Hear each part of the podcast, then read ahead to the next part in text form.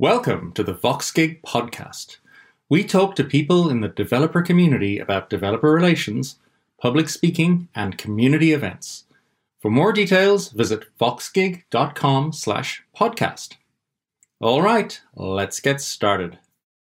Today I'm speaking to Steve, developer Steve Coochin, and yes, that is his real name. This is a man whose devotion to developer relations means that he's refactored his own name and it only gets better from there. In this episode, we talk about the two generations of developer advocates and how our experiences as part of the first generation are different from those of this new generation that can go straight into developer relations as a career.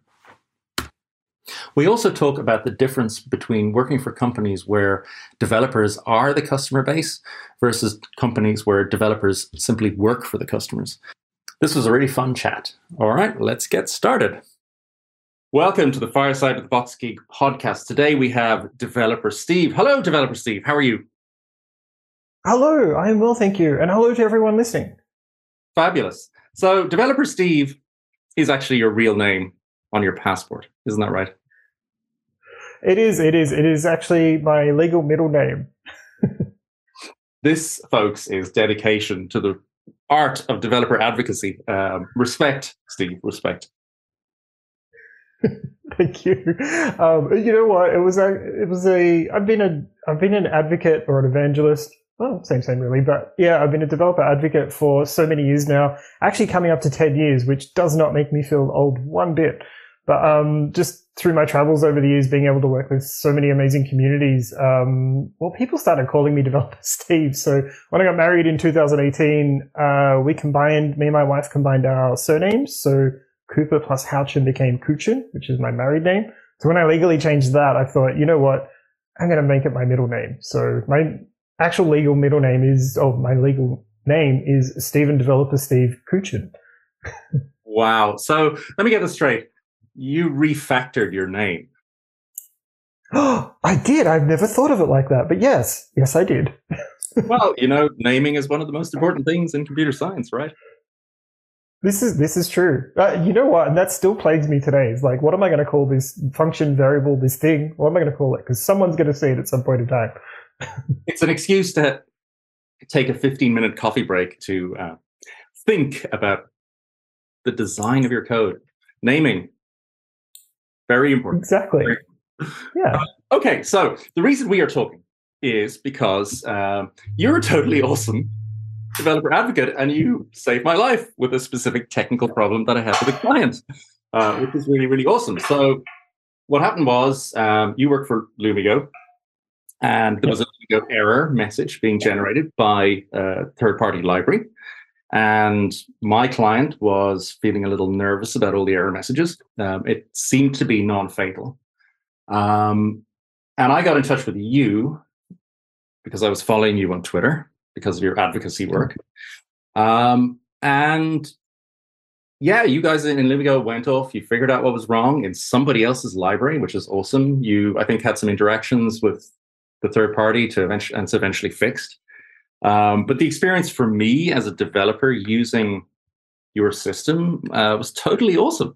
Um, so, it, is this by design? Did it just happen? Is this Lumigo's policy, or is it just stuff that you've ways that you've learned to work with people over the years? Why why was it such a good experience for me?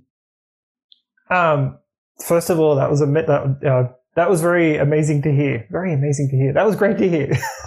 um, so to answer, I guess to answer all those questions in one go, yes, um, it is. Um, it is always. It's always been part of the way that I engage uh, in DevRel. Like um, it, it's how I would always like to be engaged as a developer, coming from a developer background. So it's always some been something that's been important to me. Like if I don't know the answer or I can't, um, you know, pull something apart using my developer powers and figure out why, where, and when, and how, then um, yeah, I'll just figure out like a way to be able to um, find those answers that I need. Um, and for me, like being able to help a dev in need like yourself, um, has always been important because that's that's the core of the job. Like that's why we do this job. It's always um, you know there's always a community to engage with, to share what you know, to encourage and help you know future future developers and current developers, well all developers really.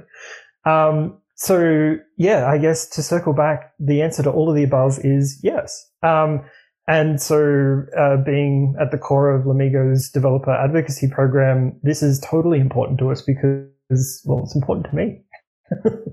um, plus, you know what? I wanted to find out the answer as well. Incidentally, um, and we're not going to name the third party, but if I could shout out to them, I'd say, uh, thank you for fixing that particular thing because I did raise it as an issue on your open source uh, library. Um, but also, um, one thing that I certainly made sure of was I had a second set of, so I actually pulled everything apart to find that particular, that particular issue. But then I got other people inside the company, some of our engineers to validate what I'd found was correct. Because as from an engagement point of view, I didn't want to go back and say, um, no, it's not us, it's, it's them. because, well, I didn't want to be that dev. so I made sure first and then, um, handled it as best I could.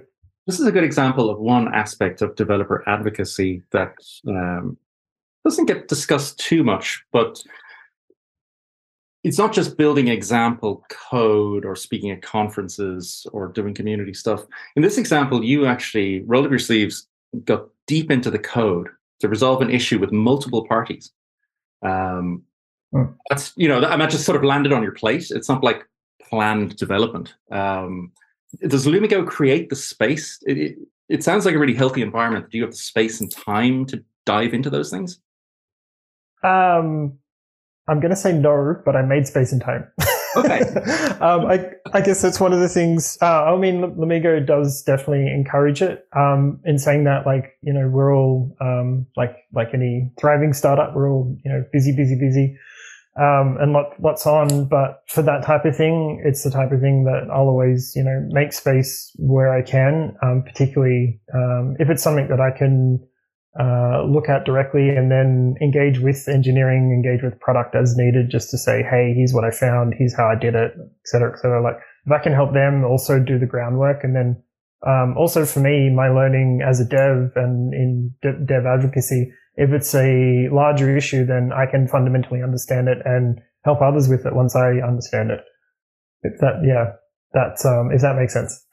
Yeah, yeah. Tell me about the uh, developer relations uh, structure in Lumigo. I mean, Lumigo you know, developers are a very core constituency for you guys. Um, how are, how is developer relations run? How, what's the size of the team? It, where does it fit into the leadership structure? How do, um, how do you guys yeah, uh, great question. Um, yeah, we've got um, got a few people working on the DevRel team. Um, I'm um, uh, lucky enough to be part of the the, the, the fundamental core, as it were.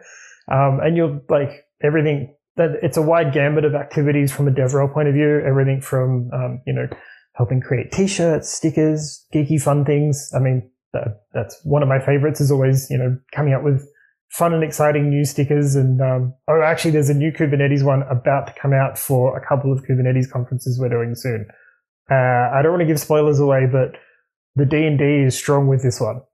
anyway, um, and for those that are attending, uh, sorry, you go. A good tie-in, I said. Oh, I wanted to mention it because, um, yeah, I did. Uh, I did the artwork for it the other day, and came up with some wordage for it because it was, you know, it was one of those things that just kind of hit me, and I was like, "Oh, I really want to see a T-shirt with this on it." So anyway, we're getting a T-shirt with that on.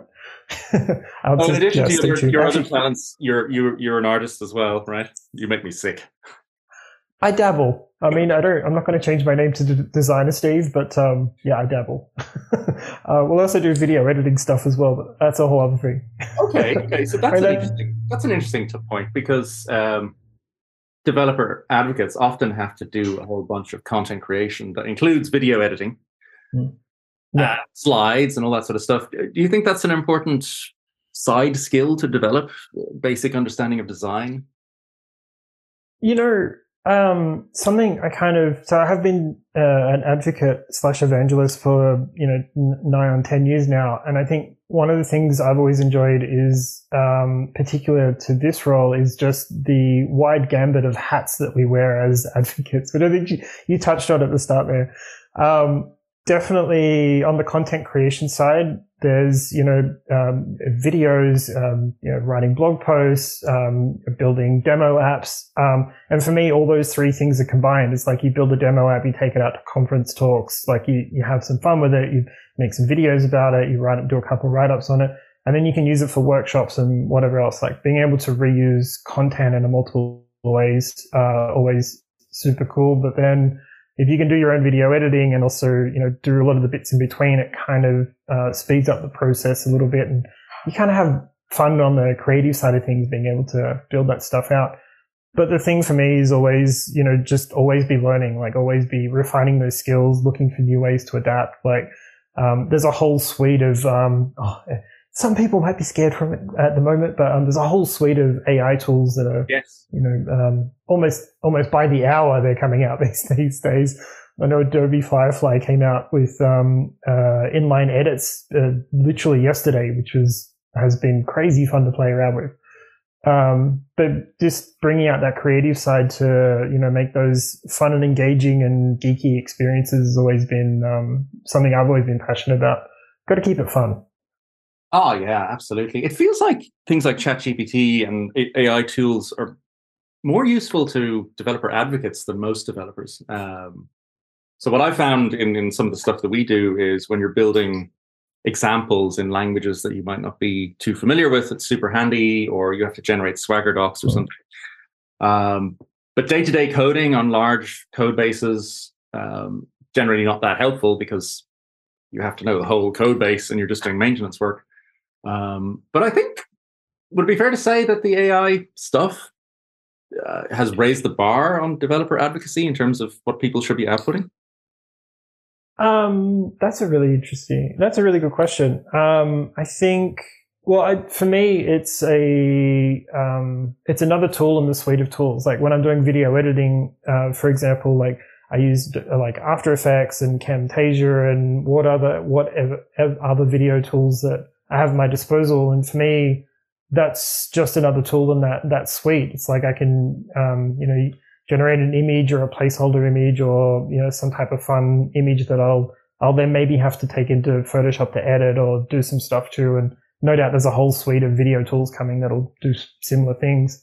And I think those tools get close, but they don't often hit the mark. And I, I think the one thing in particular that I've noticed, oh, um, more recently, in, in, indeed, is that um, we're setting we're using these tools to set the context more. Like we still set the story. This is just another method to add to that story. It's like here's some nice images, etc. Um, here's some you know nice uh, graphics to go alongside that. So um, yeah, I guess in a way, it's kind of lifted the bar a bit. Yeah, yeah, I've, I've started playing with it myself, and it's um, both wonderful and utterly frustrating um, at the same time. So the the other yeah. reason I am really uh, was really keen to get you on is um, there's one topic that I'm super interested in discussing, which is your experiences, your previous experiences, because you have worked for different types of companies that have different uh, customer bases. Specifically, Lumigo, for instance, right now has a mostly technical customer base or at least you're interacting mm-hmm. with the technical people in the customer. Whereas you previously worked for Xero, let's say the the accounting SaaS. Yeah. Uh, and although there are you know developers interacting with Xero's APIs, Xero's customers are not technical, um, and I'm sure that has an effect on the culture of the company and the way developer advocacy is done. Um, so I'm really interested to hear your perspectives, your your kind of personal experiences of working for companies that have those two different focuses and, and maybe some of the other ones you work for as well. What do you think are the big differences? Uh, yeah, this is this is I, actually you know I've found this the most interesting, um, and I guess probably one thing I meant to mention in one of the earlier questions was um, for me this isn't a career. Like I this stopped being a career for me pretty much as soon as I started doing it and started to work out that develop, developer advocacy is one of those um, many hat, multi hat, no, multi hatted roles where you're everything to everyone for every reason inside an organization. And as such, um, one thing I've always found is no one ever knows where to, inside an org, no one ever knows where to put DevRel because oh, yeah. you're not quite marketing. you're definitely not sales because you can't, like, we're not that. There's no way with that. I mean, you might support them, might do a couple of joint activities, but you're not sales. Um, you're not really product, uh, and you're not really engineering side, but you kind of fit into all of those. So no one's really ever worked out where we go. I think usually in most orgs, it kind of ends up, uh, I mean, it, it varies depending on um, what the the flavor of the year is, but you kind of end up in the marketing realm because the budgets are maybe a little bit better there, and it's a bit easier to tie your activities to that stuff. But you still kind of all the other things too. So, which is the way I've always done it. I mean, when I first started doing it, uh, with um, I was developer advocate with PayPal and Braintree for two years, um, which is my first uh, DevRel gig. And the way that they um, uh, sort of trained me to do it was you're a funded startup inside the company. So if you don't know it and like there's no one to um, sort of uh, bring in to help with the project, then you learn it and you're, you're it. Which is yeah. kind of where I guess I started to do the video editing and um, yeah, all the all the many other things. Um, the the difference in the um, the company's approach, each company's approach that I've been through is interesting because as you are aligned to those different areas, um, like through marketing or um, into engineering or whatever, obviously the focus of your activities needs to change. And this is where the multi-hatted comes into play, the multi-hatted approach, because you're still going to do the full suite of things. It's just to um, align with that particular org and um, grow as a team and get the get the you know the the funding and stuff you need, the resources you need. You kind of have to align to those activities, but at the same time walk that line between engaging with, you know, doing the, the, the regular DevRel activities, engaging with community and doing the conference stuff and whatever else. So it's always a lot of juggling. I think is the, the, uh, the outcome of that. But, um, it is interesting to see the different approaches, um, particularly strategically of who who's important to that particular organization. So for Xero, for example, um, they've got an amazing ecosystem. Um, like you said, the you know the APIs they've got the API um, platform that people can build their applications into. The end users though are not technical, and because of the work and the robustness of their API, they don't need to, and that's where the advocacy team will come. Would have well when I was there anyway. It was a few years ago now, but that's where I came in because I could help work with those developers to make sure that they've got that really nice experience so that the end, their non-technical end users don't have to worry too much about the technical side of things because we've been there to help, you know, guide that, that whole experience. And the, the role of external developers using the APIs and the SDKs in the different companies is it seen differently. Mm-hmm. Uh, but um, mm-hmm. by that I mean uh, is often developers interacting with the system is the first step in making a sale because those developers then influence the the budgetary decision makers to use or not use yeah. the system. Um, is that different? Is even for something like Xero, surely that must be part of it, right? Because if somebody asked me about accounting systems and then I knew there was going to be an integration, I care very much whether the API and the, the support structures are good or not. That will influence yeah. me to make a decision about which accounting SaaS I want to use. Um, is there an appreciation of that? Is it different?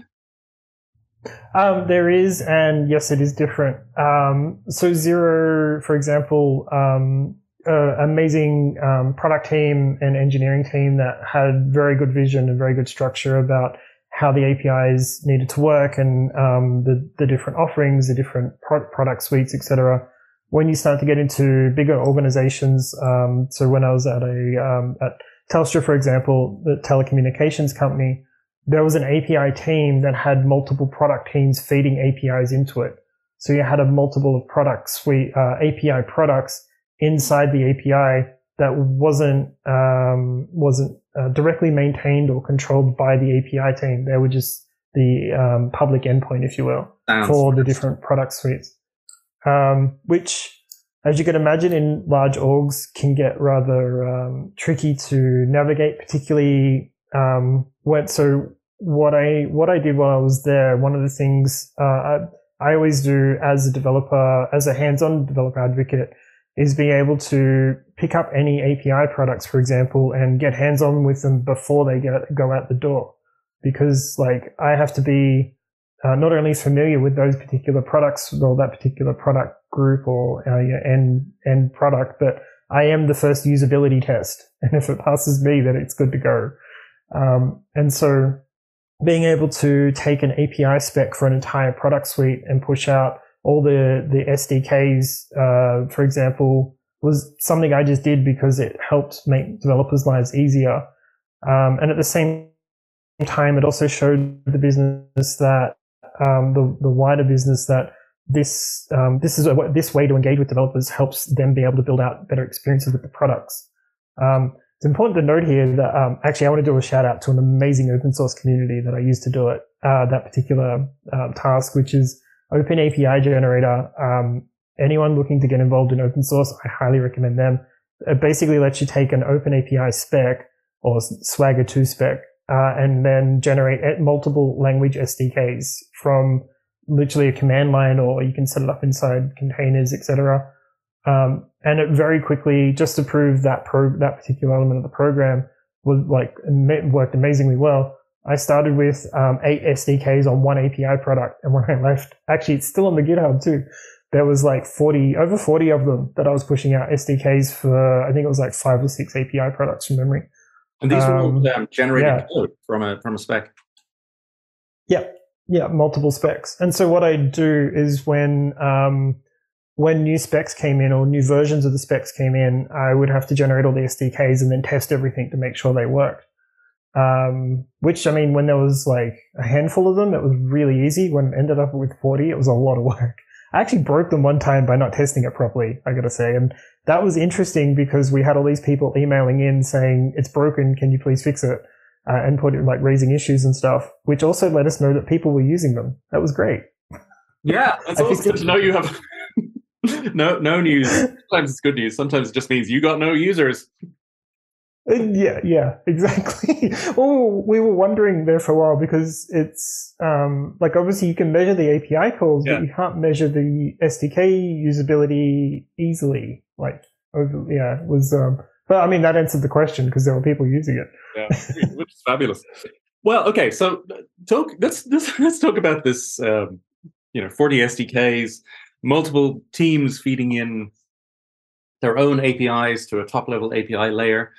Uh, I mean, were you using some sort of management system? Was this all going through Amazon API Gateway, or are you using Kong or something like that? Like, how do you manage an API of that size? Do you have to use uh, system software to run it? Back back then uh, they were the team was using um, oh was it Apigee? They were using Apigee. That's right.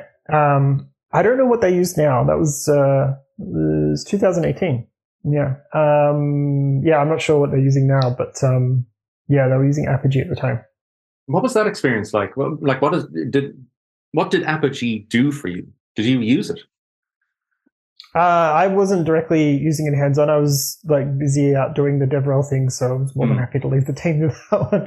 Um, but obviously, I worked pretty close with them for upcoming releases and stuff. Um, one thing I did, I mean, that was, um, I'm going to say challenging, but I mean, that makes it half the fun, right? But um, was when new specs would come down. Uh, obviously, as I pushed out SDKs and sort of used um, used the APIs and you know uh, tested everything through that those activities, one thing I did uh, then I have to work with a variety of different product owners on was uh, changes to the spec because there'd be things that I'd need either need change to support the SDK or that were like just like shouldn't be there. so I was like, no, no, no, you know, here's some suggested changes, and then you send it back, and then they test it and send it back, and they'd be a little bit of backwards and forwards, but um, yeah, they were generally like really open to um, to changes, particularly if it was, you know, that there was flow on downstream effects in the workflow that could help, um, you know, make things smoother and more streamlined. Moving on to a slightly different topic. Um, one thing I've noticed, having interviewed quite a few people on, on this podcast, is we seem to have. I'd be curious if, if you've seen this this as well. We seem to have two generations now of developer advocates.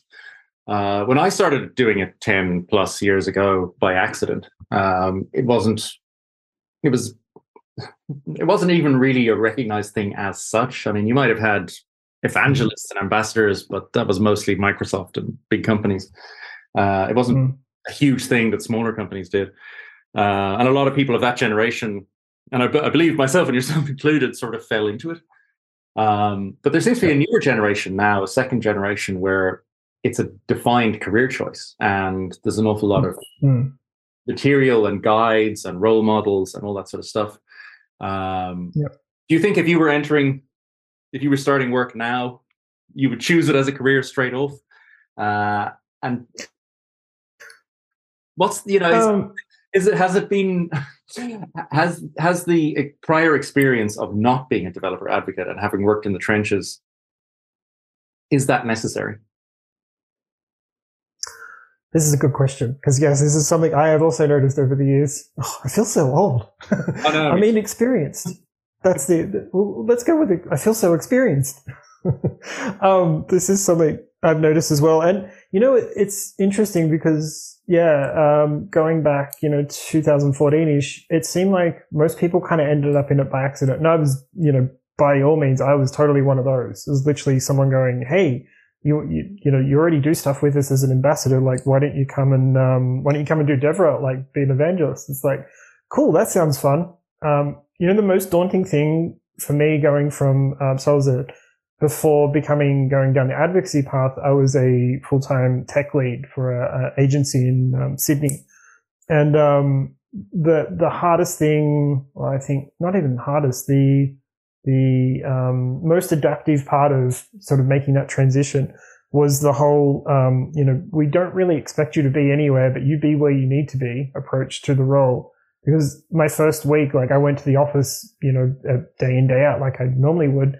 And then after the first week, like my manager, who wasn't even in the same like hemisphere, was like, Hey, you know, you, you don't have to go to the office all the time. And by the way, you've got all this budget, go to a conference and sponsor some stuff. And I was like, uh, okay. And like from there on in, it was literally, it's literally been a, an amazingly wild, crazy ride. um, for me though, and sort of something I kind of figured out early on is like, this isn't, this isn't a career anymore. Like it was, it was actually really early in, in my DevRel origin story where I kind of worked out that this isn't a career. This is, this is what I do. This is who I am. Um, and sort of yeah, stepped away from the, I guess, traditional career path a little bit. But yeah, it has been interesting seeing, uh, the last like five, four, five years, particularly with the Web3, um, sort of emergence is you start to now see people like wanting to do it with career. Um, whether or not, um, so I've been a bit conflicted, um, just sort of thinking about whether like being a dev, being a full-time dev in the seat helped or not. And I've seen some amazing DevRel folks come through, um, you know, emerge into the DevRel world that haven't had that traditional dev background, but still um, been really good at what they do, and I, you know, really admire them as industry peers. But then coming from like having that experience myself has been really handy because it helps me sort of be, sit in the same seat, if that makes sense, uh, as as a dev. Like walk, I've walked in their shoes, and I still do constantly because I, I run my own infrastructure and stuff. Um, so yeah, I think having that experience is important, but I don't think it's really necessary. Yeah, and I, I think one of the downsides to our type of journey is uh, the lack the, the, lack of emphasis in the early years on community and community engagement. Um, mm-hmm. I, I, if I compare myself to the second generation, um, uh, I mean to use a cringy term, they're kind of digital natives, but they they get community in a way that I still struggle with. Um, yeah, and I think you know one thing I really liked, um, like I so 2015, like I've done a lot of traveling and been fortunate enough to meet um, amazing communities all over all over the world through conferences and hackathons and meetups, etc. Um, one thing I always love is just seeing, um, you know, the, the communities come together in those different locations and just seeing like uh, RubyKaigi, for example, which is the Ruby conference in Japan. Actually, it just happened recently uh, in uh, I think about two weeks ago. Um, but seeing like that community come together even after the event, and like Matz the creator of Ruby will turn up at a at one of the after dinners, just a random like gathering of people, and they'll all everyone will you know start talking code or whatever else they wanted to talk about. Like it's just a really informal exchange of ideas and just geeking out. And like for me as a dev, that's always been like amazing to see. And, and it's something I've seen all over the world from Auckland to, um, you know, um, places in North America who I don't know why I could come up with any names. Florida, let's go with Florida. But yeah, just uh, no matter where it is, you always see these communities. Just everyone's just you know able to um, geek out and you know share share what they know and learn what they can. It is something that's a little bit special about our industry, and I, I speak to friends in different industries, and it, doesn't seem to be quite the same community vibe. I, I, I, don't know what it is about developers. Maybe we're just so far down the nerd spectrum. That we can spend hours talking about code. Um, I, okay, let's let's let's finish with one uh, one final question, which um, is: Are you traveling the same now uh, as you did before COVID, or has the travel the level of travel changed permanently? Um, that is a really good question. I'm not traveling. I've done one event. Um, uh, yeah, I've done one one IRL event this year, but otherwise, uh, I'm all set up for streaming and video recording and um, blogging now.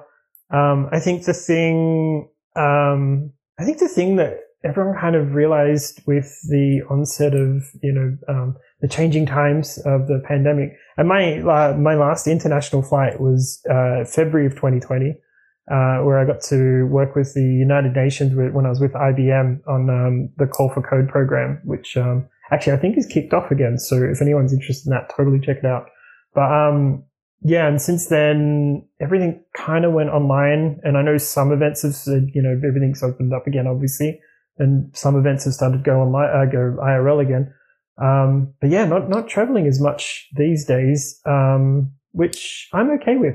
So 2015, I did the bulk of my travel. Uh, traveled sort of up to the that uh, 2020 when the world kind of changed a little bit. But um, my record, and I'm really keen to not, not to beat it, was um, 2015. I did 310 days on the road, oh which, um, yeah, which hurts. I got a bunch of frequent flyer points, but didn't want to fly anywhere. That's the way it goes. And you have you have kept every single conference badge, haven't you? I have. I have. Yeah, and each one, you know, each one I still look at now, and I still have like fond memories of like we went and did this, like we I spoke about that, like it's yeah, um, and I yeah I actually did my I I don't know what my current conference talk count is, but 2016 I did my hundredth con- conference talk in New Zealand um, at API Days, New Zealand, um, when I was with uh, funnily enough when I was with Xero. um, but I haven't I haven't kept track beyond hitting hundred, so um, yeah. Wow, that's uh, that's got to be a pretty big spreadsheet of all your talks that you've ever given. Amazing. Uh, no, uh, actually, I have a question for you. I, this is my favorite question to ask just as we wrap up. Um, this is my favorite question to always, always ask just because from a geek, uh, well, developer geek at heart, um, it, I just always love hearing the answer is, but, um, what was your first computer? Oh, a Spectrum uh, ZX 48K. Oh, And nice. it is literally about three feet away from me as we speak. Oh, you've still got it. Oh, that is amazing. And yeah, and it still and it still works. You know, I haven't plugged it in uh, into anything in a while because it, it, it has a, a you have to put it into an old TV that can take like RF axial cables. Ah. Um, yeah but it should still work. I mean, that, why, why would why wouldn't it? Oh, 12 volt DC. That's so cool. go. Uh, oh, I wish I kept mine now. oh, I, I, and the interesting thing about that is the person who taught me, who took me to the next level. So I was just doing rinky dinky stuff with BASIC, and I hadn't developed any proper mental models. And I really wanted to do um, to animate sprites, right, to make little games. Yeah. Um, yeah. And I couldn't figure out how to do it. Now I, I was eight years old or something. I couldn't figure out how, how to do it. But my aunt was a coder, COBOL, right? Mainframes. Um, and she showed me how to do it. That's so cool. Um, incidentally, my first computer was an Atari 800 XL, where I learned. Um, I also learned BASIC on as well. So oh, good times. Yes, yeah. Well, mine had squishy keys though. uh, I whittled the squishy. Oh, uh, the, um, the, the little bubble uh, keyboard. Yes, and, and actually, if you remember, the way it worked was um, you had all these kind of key chords. So instead of typing in the words, the basic keywords, you, you could have these shortcuts where you would you'd press like the I don't know, it was a control key or something, and then you wouldn't have to type the word print. Yeah. Yeah. you know what I, I'm an Emacs user. Now I now I know. I've suddenly realized I was you know, I have um, a little keycording thing hotwired into my brain from being a kid. that explains it. Um, you know something I realized recently recently um, when I, I actually went like I, I, tried to go back and do basic things and one thing I, I learned um, sort of from that was in like in in hindsight is there's, there's no libraries. Like you have to build everything yourself and then call it all. Whereas now we have all these libraries that we can just like pull into anything we need. And it's so much easier. Like open source for the win.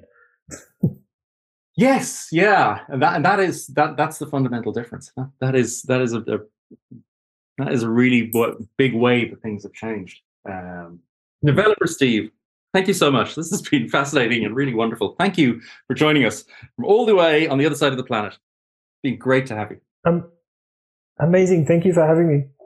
Awesome. Take care. Bye bye.